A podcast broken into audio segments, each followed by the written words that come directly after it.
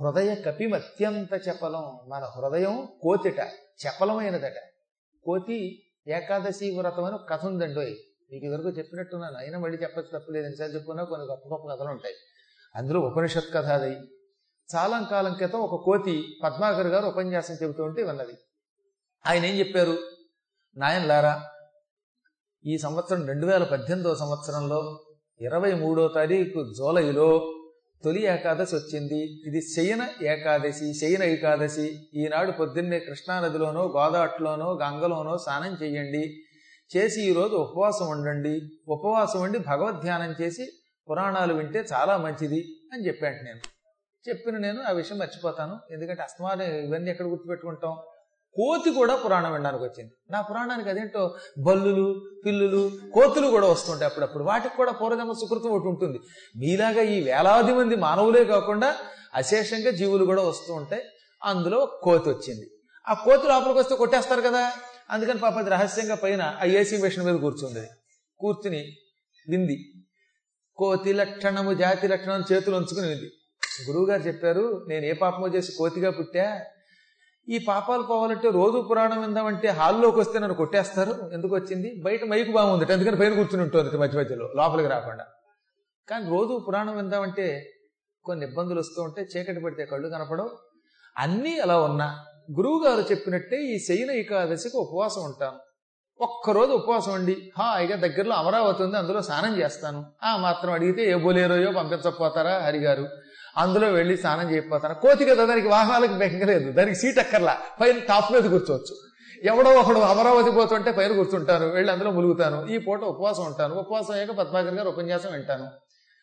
ఆ తర్వాత తరిస్తాను అనుకుంది పాపం. అనుకుని పాపం కోతి మొత్తం మీద కృష్ణానదిలో స్నానం చేసింది. ఉపవాసం ఉందాం అనుకుంది. చెట్టు ఎక్కి కూర్చుంది. కూర్చున్నాక దానికి ఒక అరగంట గడిచింది. రామ్ రామ్ రామ్ అనుకుంటూ ఉంటే కడుపులో ఆమ్ ఆమ్ ఆములు ఆములు అనిపించింది రాముడు రాముడు అనుకుంటూ ఉంటే ఇవిడికి ఆము తినాలనిపించింది. ఏకాదశి ఒక్కరోజు ఏమైనా ఉందాం? మంగళవారం దాకా ద్వాదశి వచ్చేదాకా ఓపిక పట్టి ఉపవాసం ఉందాం. మంగళవారం నాడు హాయిగా ద్వాదశి ఘడియలు దాటకుండా ఏదో ఒకటి తిందాం పారణ చేద్దాం అని కొంతసేపు ఒగ్గబట్టుకుంది ఇంతలో దానికి ఒక అనుమానం వచ్చింది. ఇప్పుడే కళ్ళు తిరుగుతున్నాయి. రేపు మంగళవారం ద్వాదశి వచ్చేదాకా నేను ఇలాగే కూర్చుంటే కళ్ళు తిరిగి చెట్టు మించి కింద పడి చచ్చిపోతానేమో ఆహారం తెచ్చుకోలేనేమో. కాబట్టి ద్వాదశి గడియలు దాటకుండా రెడీగా ఆహారం పెట్టుకుంటే గొడవ ఉండదు. అప్పుడు ఏకాదశి పూర్తయి ద్వాదశి రాగానే మళ్ళీ బుడుంగును స్నానం చేసి దగ్గరలో తిండి ఉంటుంది గనక ఆ తిండి తినేయచ్చు అనుకుంది. అనుకుని బయటికి రాగానే ఆ బయట ఎవరో అరటిపళ్ళు గలవాడు అమ్ముకునేవాడు పెట్టాడు. చక్కెర కేళి అరటిపళ్ళు అనమాట వాడి. కొంతమంది తిక్మాలు కూడా పట్టుకొస్తారు ఇంత ఉంటాయి అది. అవి ఎవడు తింటాడు? అలా కాకుండా మంచి చక్కెర పెళ్ళి అరటిపళ్ళు ఇంతంత లావు ఉన్నాయి కొతకల్లో ఉన్నాయట. అటువంటి గెల గెలంత వాడికి తెలియకుండా తస్కరించింది. కోతులు పట్టుకుపోతుండే కొనుక్కోకర్లా కోతులకి దొంగతనం అనే భయం లేస్తుమా అందువల్ల మీరు మాత్రం అలా పట్టుకెళ్ళకూడదు. మీరు అలా పట్టుకెళ్ళరు ఎలాగో పుణ్యాత్ములు. ఏదో కుర్రగాడు అప్పుడప్పుడు వచ్చి కోతులు కనుక వాడు పట్టుకుపోతున్నారు కదా చేతి నుంచి. మామూలు వాడు పట్టుకెళ్ళడు కదా. ఈ గెల తెచ్చుకుని ఏం చేసింది అది? ఒక కొమ్మ మీద ఇటు కూర్చుని ఎదురుగా కొమ్మకి ఈ గెల వేళ్ళాడ కట్టుకుంది. అమ్మయ్య! ఏకాదశి ఉపవాసం అయిన వెంటనే ద్వాదశి ఘడియల్లో పారణ చెయ్యటానికి కావలసిన చక్కెర గేళ్ళు అరటిపళ్ళు ఎదురుగుండా ఉన్నాయి. కాబట్టి ఇక నాకు నీరసం రాదు. నీరసం వచ్చినా ఎదురుగుండా ఉన్న కొమ్మ మీదే పళ్ళు ఉన్నాయి గనక మెల్లిగా పాక్కుంటూ వెళ్ళి ఆ పళ్ళు తింటాను మళ్ళీ ఓపిక వస్తుంది అనుకున్నది. అనుకుని అలాగే చక్కెరకేళికే చూసింది. రామ్ రామ్ చక్కెరకేళి రామ్ రామ్ చక్కెరకేళి రామ్ అనుకున్నప్పుడే చక్కెరకేళి కనబడుతుంది. మళ్ళీ ఒక అరగంట పోయాక దీనికి దీనికి ఏమనిపించిందిట ఈ కోతికి? కొమ్మ దూరంగా ఉంది. ఉపవాసం వల్ల నాకు కళ్ళు తిరుగుతాయి. నీరసం వస్తుంది. అందులో ఈ కోతికి షుగర్ కూడా. దీనికి ఇదొక గొడవ. నేను షుగర్ పేషెంట్ని. కడుపులో ఎసిడిటీ ఎక్కువ తంతు ఉంటుంది. ఇన్ని గొడవలు ఉన్న కారణం చేత నేను ఉపవాసం అయ్యేసరికి కళ్ళు తిరిగిపోయి ఆ చక్కెరకేళి అరటి పళ్ళ గెల ఉన్న కొమ్మ మీదకి ఎగిరి దూకి అందుకోలేను. ఈ దూకేలోపు కింద పడిపోతే చచ్చిపోతాను. కాబట్టి గెల దగ్గర కూర్చుంటే అలా ద్వాదశి రాగానే టక్కున పండుని నోట్లో వేసుకు తినేయచ్చు. ఉపవాసం అనేటటువంటి ఆయాసము తొలగుతుంది. దాని మనం ద్వాదశి గడియల్లో తినచ్చు.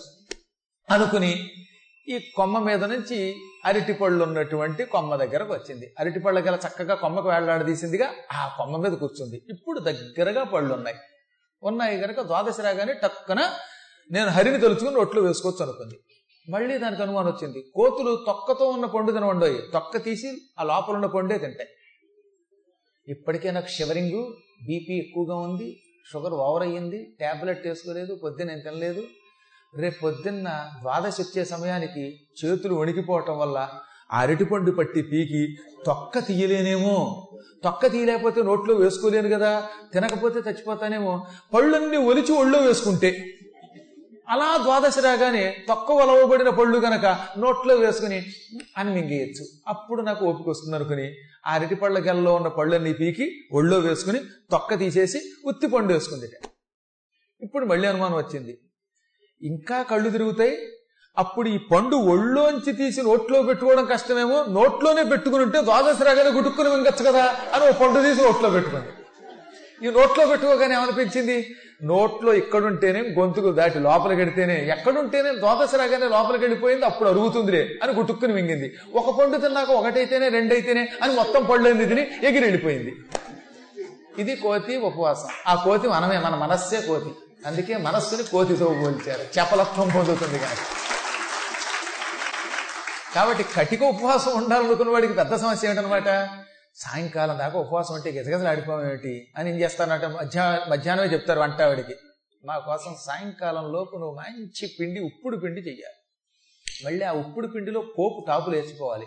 నూనెతో చేస్తే ఏం బాగుంటుంది? నెయ్యి చెయ్యి. ప్యాకెట్లు తెచ్చారుగా ప్యాకెట్ నెయ్యితో చెయ్యి. అందులో చక్కగా పోపు పడాలి వేరుశనగ గుళ్ళు ఉండాలి కాస్త సేమియా పడాలి అవేవో సగ్గుబియ్యం పడాలి ఆ బియ్యం పడాలి. మళ్ళీ ఆ సగ్గు బియ్యం దగ్గు రాకుండా పడాలి. ఇవన్నీ చేసి పక్కన పెట్టాక ఎన్నుంటే చట్నీ లేకపోతే ఏం తింటాం? కాస్త చట్నీ కూడా చేయంటాడు ఇక అక్కడి నుంచి మొదలవుతుంది. దాంతో ఏమవుతుంది అనమాట? ఉపవాసం కాస్త దీని మీద ఈ రుచుల మీద కబుర్లు చెప్పుకుంటూ ఏం బాగా చేసిందండి ఆవిడ? ఏది దేవుడు పోయాడు ఇక. రామ పోయాడు కృష్ణ పోయాడు శివుడు పోయాడు అన్ని పోయాయి. ఉప్మా దాన్ని వర్ణించుకుంటూ ఇందులో ఏం సేమ్యాలు ఆహా ఏం పోపు టాపు లేచిపోయింది అనుకుంటాడు. ఇంక నీకు ఉపవాసం ఏంటి? అందుకని ఏం చెప్పాడు భగవంతుడు? ఈ పిచ్చి దాని మీదకి వెళ్ళకుండా ఉండడానికి లఘువుగా ఏదన్నా నువ్వు తిను. అప్పుడు నీకు చీటిగా వాటికి దృష్టి దాని మీద వెళ్ళదు.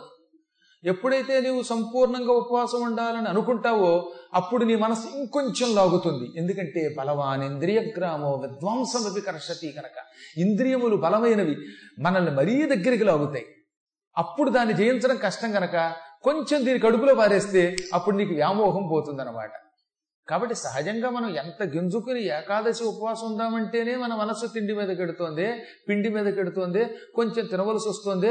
అటువంటిది వర్షాణామయుతం. పదివేల సంవత్సరముల కాలం అన్నోదకం పరిత్యజ్య అన్నము మంచినీళ్ళు కూడా విడిచిపెట్టి పవిత్రమైన పుష్కర క్షేత్రంలో వాళ్ళు తపస్సు చేశారంటే వాడు ఎంత కఠినమైన నిగ్రహం కలిగిన వాళ్ళండి. ఏమి నిగ్రహం అండి ఆ నిగ్రహం సామాన్యుడికి రమ్మంటే రాదు కనుకే వాళ్ళని రాక్షసులు అన్నారు. రాక్షసులు గొప్పతనం ఏంటంటే వాళ్ళు తపస్సు చేస్తే అంత పరాకాష్ఠకెళ్ళి తపస్సు చేస్తారు. మళ్ళీ పాపప్పులు చేసినా అలాగే చేస్తారు. వాడు చంపిన అలాగే చస్తాడు చంపి చస్తాడు రక్షించిన అలాగే రక్షిస్తాడు వాడు. అందుకని రాక్షసులు అన్నారు. వాళ్ళు అలా మహా తపస్సు చేస్తూ ఉంటే కఠోర తపస్సు చేస్తూ ఉంటే ఆ తపస్సుకి దీక్షకి మెచ్చి పుష్కర తీరంలో బ్రహ్మ ప్రత్యక్షం అయ్యాడు ఆ ప్రత్యక్షమైన స్థలంలో ఇప్పటికీ బ్రహ్మగారికి ఆలయం ఉన్నది. చతుర్ముఖుడు బ్రహ్మ వివిధ ప్రాణి లలాట లేఖన మహావిద్యాను సంధాత నతజన సంత్రాత. అటువంటి ధాత అక్కడకు వచ్చి ప్రత్యక్షమై హంసవాహనం మీద నాయల్లారా శుంభని శుంభులారా మీ తపస్సు మీ దీక్ష నన్ను ఆకర్షించాయి మీ తపస్సుకు మెచ్చుకున్నాను ఏం కావాలో కోరుకోండి ఇచ్చేస్తానన్నాడు ఆయన. అప్పుడు వాళ్ళు చావు లేకుండా వరం ఇమ్మన్నారు బ్రహ్మగారు నవ్వాడు. జాతస్య హి ధ్రువో మృత్యు ధ్రువం జన్మమృతస్య చ. మర్యాదా విహిత లోకే పూర్వం విశ్వకృతా కిల.